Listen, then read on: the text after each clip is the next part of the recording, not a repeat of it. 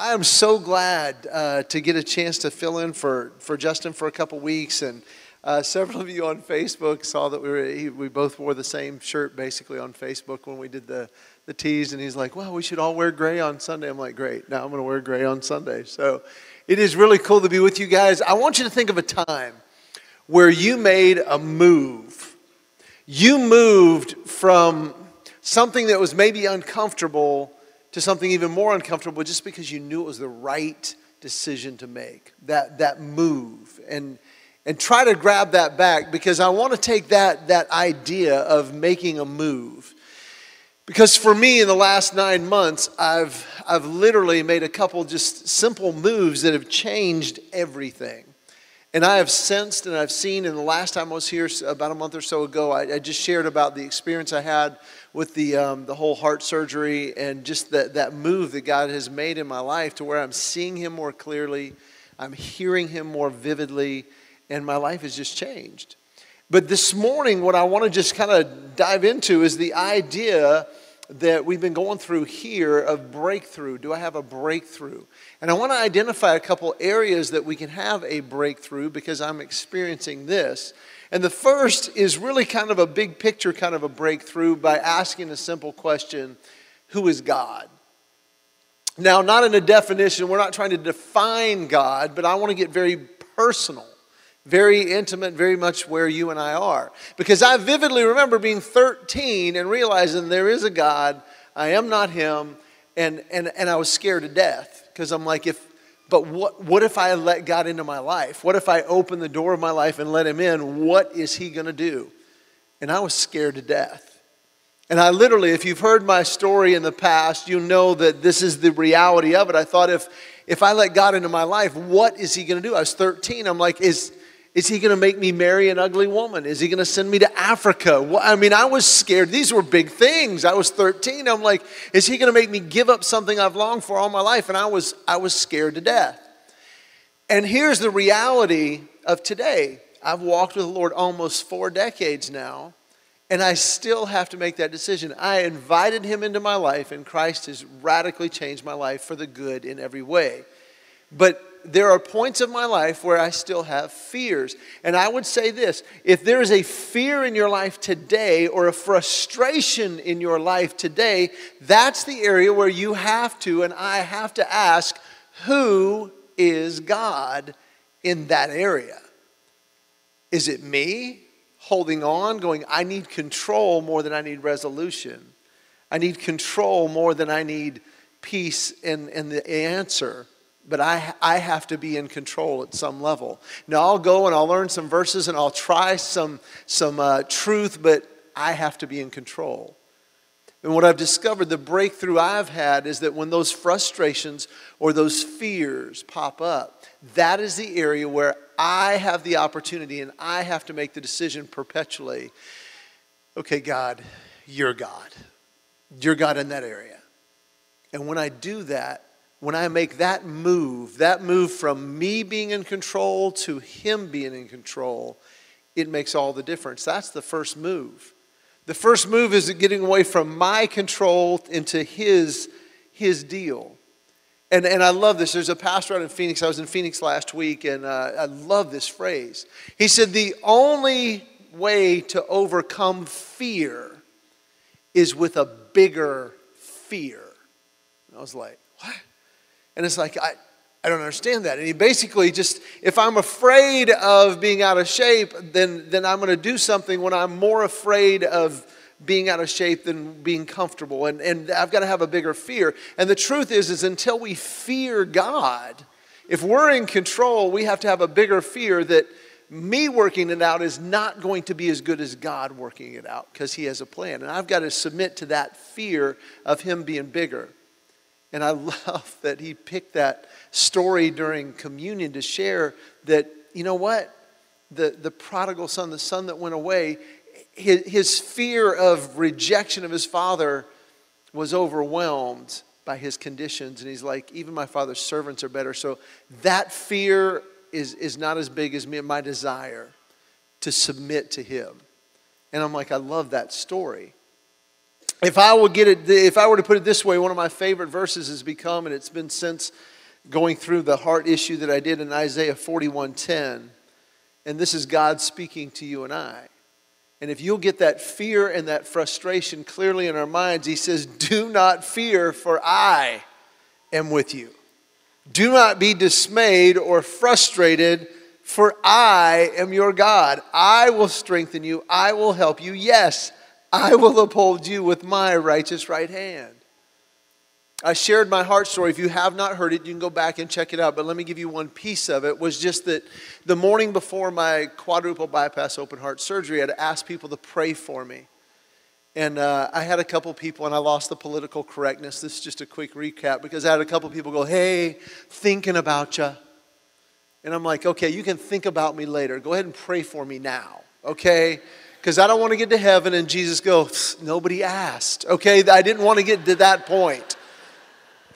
And that is funny, but that really was my thought. And I just, I don't know exactly how all prayer works. Next week, we'll look at that in great detail, which is really exciting. But I just remember going, I prayed that, and then I got through it. And I shared that story at a youth conference. One of the leaders, a seminary student, came up and she said, You know what, can I talk to you? I'm like, Absolutely. And we got alone. She was very respectful. She goes, I just have a problem with what you said. And I said, What problem? She goes, Well, you make it sound like if you get enough people to pray for you, you get what you want. And I said, You missed it completely. I said, So what I actually said was, I prayed and I asked people to pray for me, yes. And I prayed on the way into surgery. And I prayed, God, I, I want to see my wife again. I want to see my kids. I was just being honest with God. But then I experienced what I can only describe as perfect peace. And she said, Yes, perfect peace, but because you had that, I'm like, Oh, you missed the timeline. I said, I had that perfect peace while I was laying on the table before I was out, nothing circumstantially had changed. Nothing. I still had a crappy heart in the bottom 2%. I was still facing literally death. And yet I had perfect peace, and none of it was resolved. I said, Only God can do that. She was like, Oh, I guess you're right. I'm like, See, the point is not me being in control. Me was my point was losing complete control, and my fear being in the one who says, "I am with you. I will strengthen you. I will help you." Now, I can't explain it. I know some people that literally did not make it through that, didn't even make it to that. I don't know how it all works, but I know that when I make the move from me being in control to God being in control, peace, power, and perspective start to flow in a way that I didn't have before. And if I get to that point where I'm like, okay, Lord, this is where I want to be. I read this other book, kind of cool. You can go back and count it if you want to.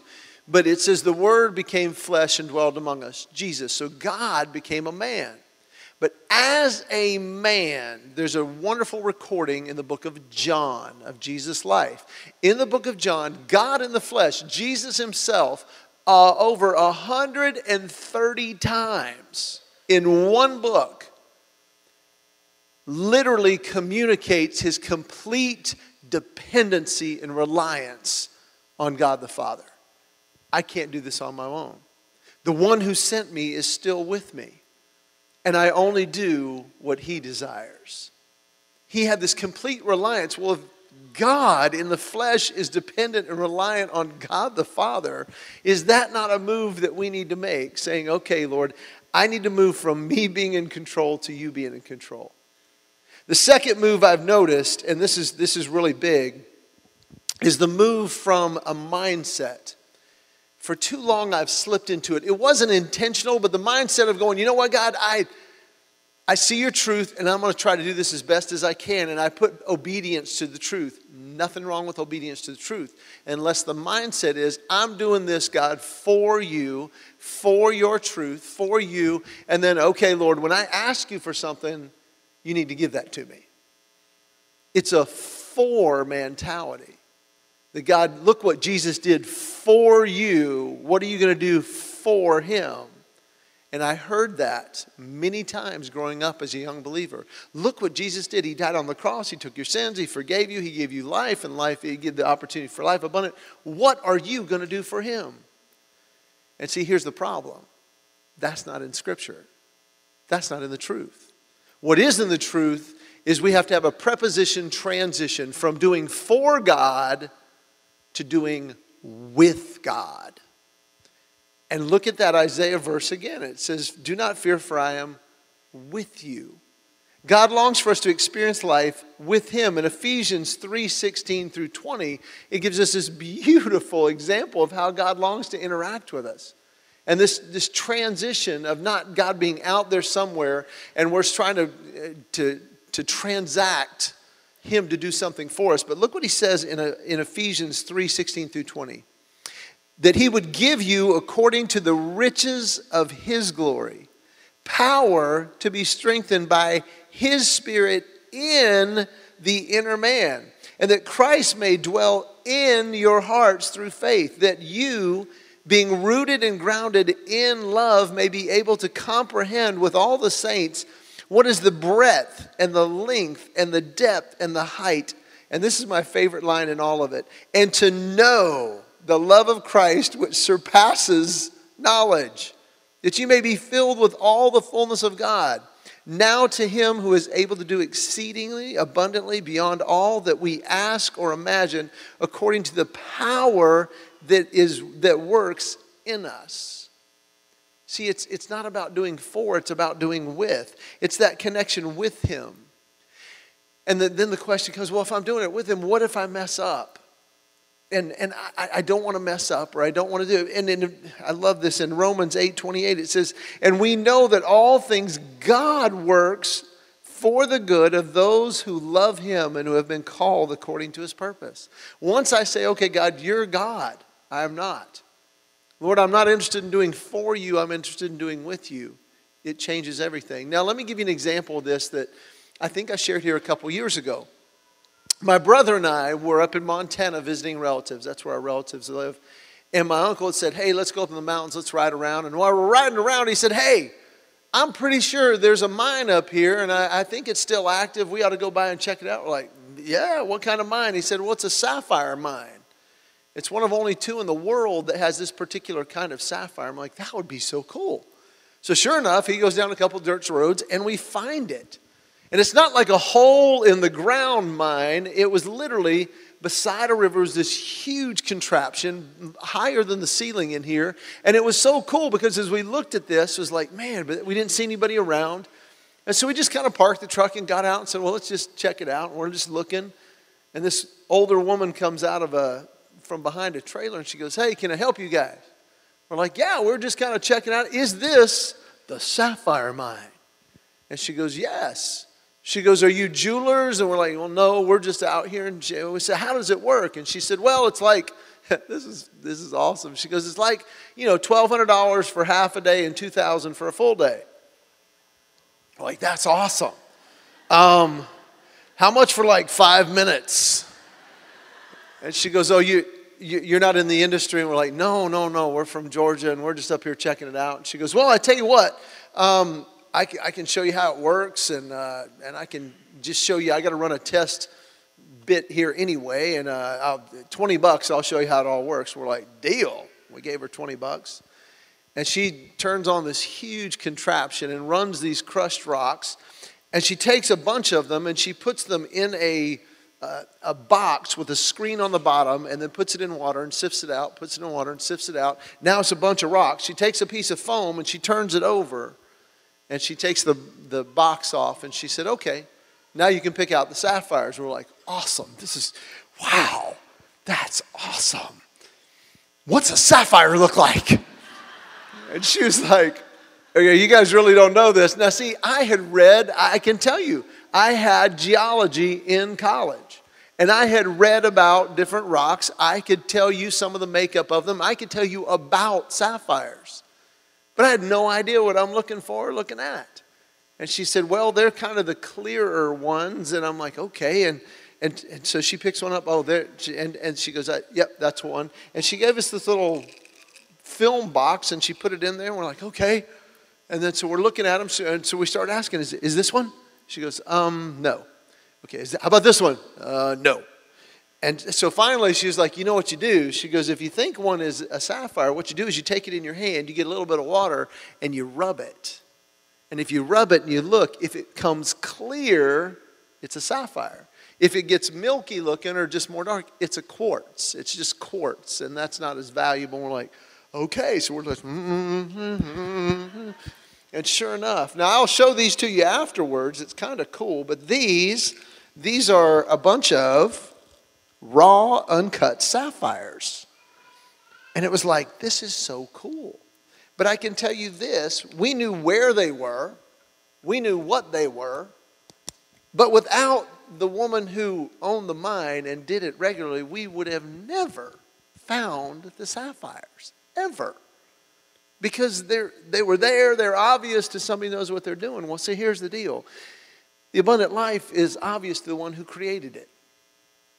And our details of life are right there. And there's a bunch of rocks in our life, aren't there?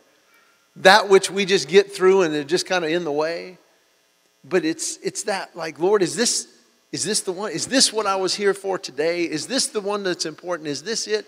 And when we're doing life with God, then, then we sense Him within us, guiding us through that. Lord, how about this one? And then God will just kind of whisper in our hearts, well, rub it this way. And if it comes clear, then yes, that's it. And it's, it's, it's only obvious when we're with Him. If I move to let Him be God, if I move to do life with Him, I start to realize that life, life is really functioning in one of two ways. And here's the last move that I've kind of made that's really making breakthroughs in my life. And, and it's the move from being drained and, a, and a, a day that's draining me on a regular basis to a day that's overflowing. And I want the overflowing. I'm, I'm old enough now to realize that I don't want whatever I want. I want what is best. And I know enough to know that I don't know what I don't know. And so when I read that verse in Ephesians 3:19 it says that I would that you would know the love of Christ which surpasses knowledge. I'm like I want to know that. I want to know what surpasses what I can know. And I can't do that without him. But when I say, "Okay, Lord, I'm I'm in. I'm there." What does that look like? Now I want you to think for just a second. I don't want you to say anything and I definitely don't want you to point at anybody. But I want you to think what drains you during the week? Okay? Again, don't po- stop pointing. Stop pointing. Because if we will get to that point, we're like, okay, Lord, this is it. That is the area where God is like, hey, that, that's where I can empower you. I want you to experience overflowing, not draining, but we can't get it without Him. Now, I can tell you very vividly one of the areas, and it's a mindset that we're, we're afraid of being corrected. And, and there's a great proverb that says that he who hates correction is stupid. It actually says that. But see, I want to get to the point where I realize, like in Proverbs 30, in 312, it says, Because the Lord disciplines those he loves. As a father, the son he, he delights in. I want to live in that world and I want to be there. I want to get to the point where my buddy, I was in Phoenix last week, I shared that. My buddy Steve says it all the time. He says, Are you living with powerful effort or effortless power? I'm like, I want the second one. That's the one I want. Well, I have to make a move to living from a life that is draining to overflowing. To do that, I've got to start depending on God in a more specific way and realize that He is about doing it with me. I'll give you one specific example, and it really does tie into to marriage. So if you're married here today, this is an illustration that's going to. How many of you are married? Raise your hands real quick, married. All right. You can take this to the bank because it's, it's awesome. It kind of pulls all these together, all in one. There's a, there's a wonderful verse in uh, Ephesians 5 28 and 29. It says, In this way, a man ought to love their wives as their own bodies. He who loves his wife loves himself, for no one ever hated his own flesh, but nourishes and cherishes it, just as the Lord cares for the church. He's given us a glimpse of how he cares for us. And, and God wants us to be together. Now, I don't know if you've heard this part or not, but it, it, it's a true story. Heather and I went to, to Mexico, and while we were down there, we just did something fun every day. And this idea of, of with, in our marriage. I've heard this said you can either be right or you can be happy. And I've heard that and I'm like, okay, I get that. And, and part of it, it's really true. But here's what I've learned I, I don't have to be right. And although I want to be happy, what I found is there's something more in marriage. You can be right or happy or together. And I want to be together. And so we had a great time on this trip, and every day we did something together. We went to the little market one day. We went to see the iguanas one day. We did we just did something specifically fun together that we didn't do before. One day she goes, "Hey, I want a paddleboard. I'm like, "Awesome, let's paddle board." And the little resort we had had these little paddle boards, and we're like, let's go. And so we get on the paddle boards, like, this is awesome. And we and and and I think his name was Juan. Juan was like, okay, this is the situation. You know, um, you see the dock over there, don't go to this dock. So that's the boundary. And then to the dolphin is don't go to past the dolphins. It's over there. Um, and uh, 80 yards out, big current. Don't go 100 yards out, you end up South America. Don't go 100 yards out. I'm like, okay, note to self, boundary, boundary. Well, Heather, we get out on the paddleboard. She goes, I want to see the dolphins. So we go over to the dock and we're looking under and we can see the dolphins. This is awesome. We get to see dolphins. This is awesome. And then she goes, You know what? We ought to go around the dock. I bet we can see better. I'm like, Well, Juan said don't go around the dock. This is the boundary. She goes, what, what are you, the paddleboard police? And I was like, Well, no. And she starts paddling. And all I'm going to say is, I got nothing against Adam. I understand what he went through at that point, okay? Because as she started going, I'm like, um, okay, okay. And I followed her right around the corner.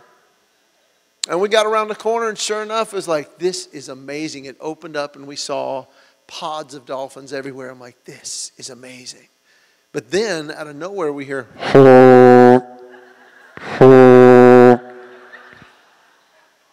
Like, what is that? Maybe it's the paddleboard police. And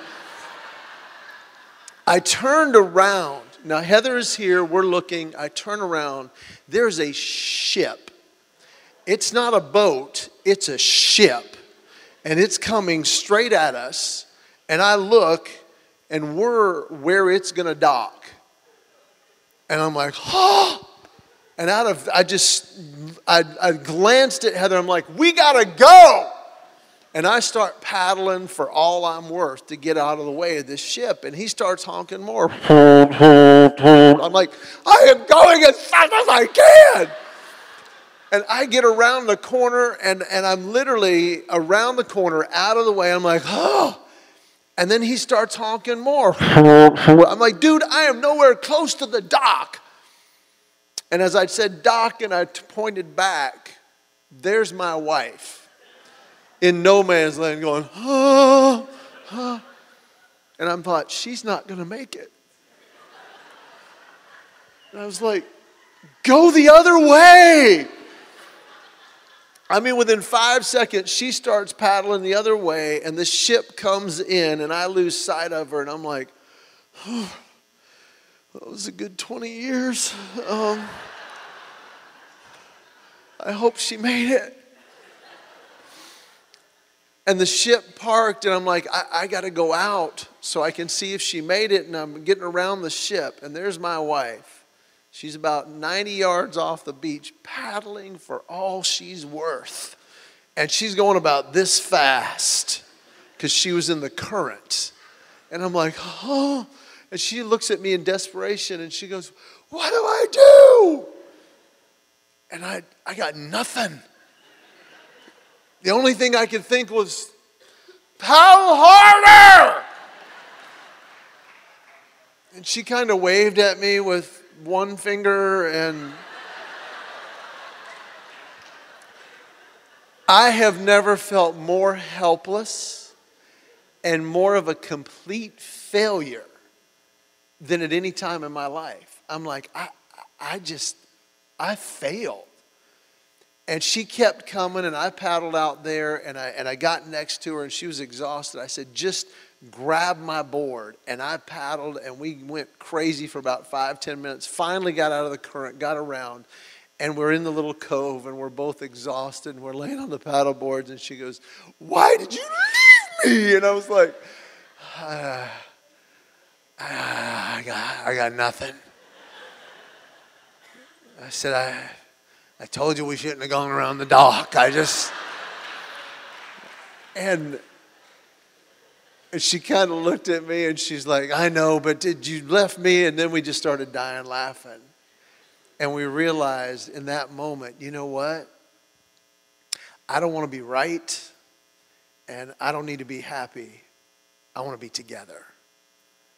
And, and in marriage, that's where I am. And I realize as I, as I share that, that is one quality that God gives us. And when I move to the reality of, of being drained, and I can, we can get drained by trying to do the truth on our own. We can get drained by trying to do life on our own. We can get drained by trying to control situations. And the whole time, God is going, Why don't you move from you being controlled to me? Why don't you move from trying to do it for me and let me doing it with you? Because I will never leave you and I'll never forsake you. And if you do that, then you're going to move from being drained to being overflowing in every situation. And, and I, I realize this too, a beautiful example, and I'll wrap it up, but a beautiful example I've read in a book by Brian Goins about marriage. And he's just talking about how a lot of times we chase what we think is going to make us happy. And he gives an example of this uh, Jack Russell Terrier that he has, a little dog, and he says he's blowing bubbles for his kids one day. And this Jack Russell could not let the bubbles hit the ground. It was just, if you know a Jack Russell, they're hyper. And he's just like, bah, bah. And he says, and he watched him and he'd blow bubbles and blow bubbles. This dog was running crazy. He said, every time the dog would line one up and jump up and bite it. And for a second, just like, yes. And then it was like, and it tastes bad, but then he would get distracted and he'd go and bite another one. Same thing. And then he would just, he kept doing this. And he says, This, what a stupid dog. Said, then God kind of hit him and he's like, That's what you're doing. He says, When you're looking outward at something outside your marriage and you think, Wow, that would make me happy. That would bring me fulfillment. That would do it. And he used this line and it just hit me between the eyes. He said, It is easier to lust after fantasy than cherish reality. And I was like, Oh, much too convicting. Let's move on. And and in Ephesians 5 28, where it says, But a husband loves his wife because he never hated his own flesh, but he nourishes it and cherishes it. He, he literally just says, I'm going to nourish this and cherish it. It's changed everything from me to from going, Look what I'm doing for you. Now you owe me this to going, you know what? I, I don't care. We had a situation a couple weeks ago where we had, we kind of butted heads. She, she wanted me to take lead on it, and then she came in in the middle of that, and, and it just became a quagmire. And afterwards, I said, you know what? I, I want to debrief that. She goes, okay, I know I was wrong. I was wrong. I just, I apologize. Now let's just move on. And I'm like, I, I can't. And it wasn't a happy moment, but it was a meaningful moment because I, I can't move on. I said, I don't care if I was right or you were right. I want us to be together on this. And I said, if you want me to take the lead, I want to take the lead. If you want to take the lead, I'll support you in it. But we got to be together on this. And in marriage, it is the same in a relationship with the Lord of going, you know what, God, I, I want this in my life.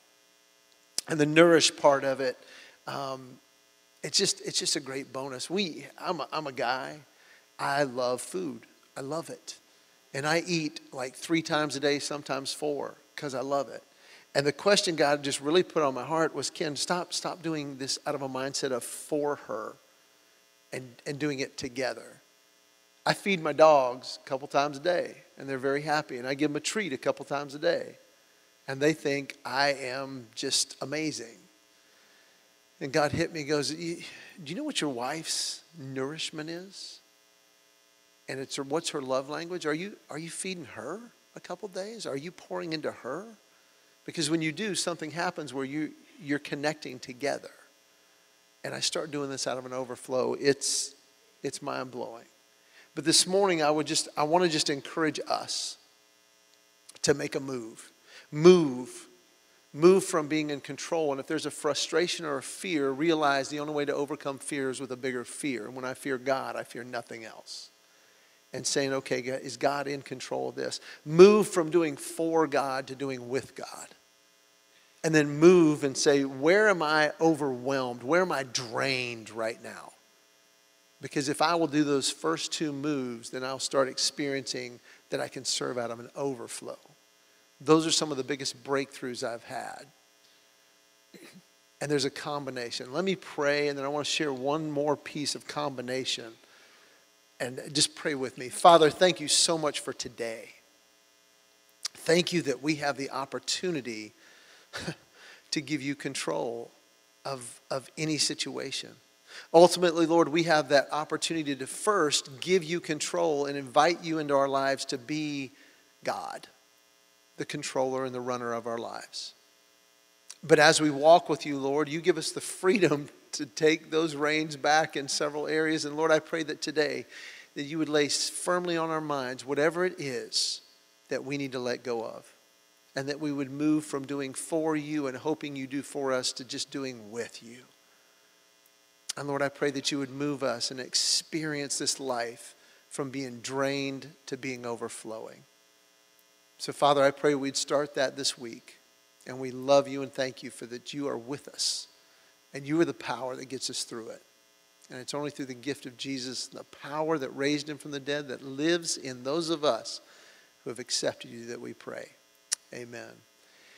There's a breakthrough I've had of truth, of how do I take the truth and see it become reality in my life and and listening to his spirit and how those two work together in such a way that every day I am literally hearing and seeing God more vividly and clearly. And that combination of knowing how to discern his voice and him moving on a daily basis is a breakthrough that I want to share next week. And I hope you can make it back. Thanks for letting me share today. I'll see you next week.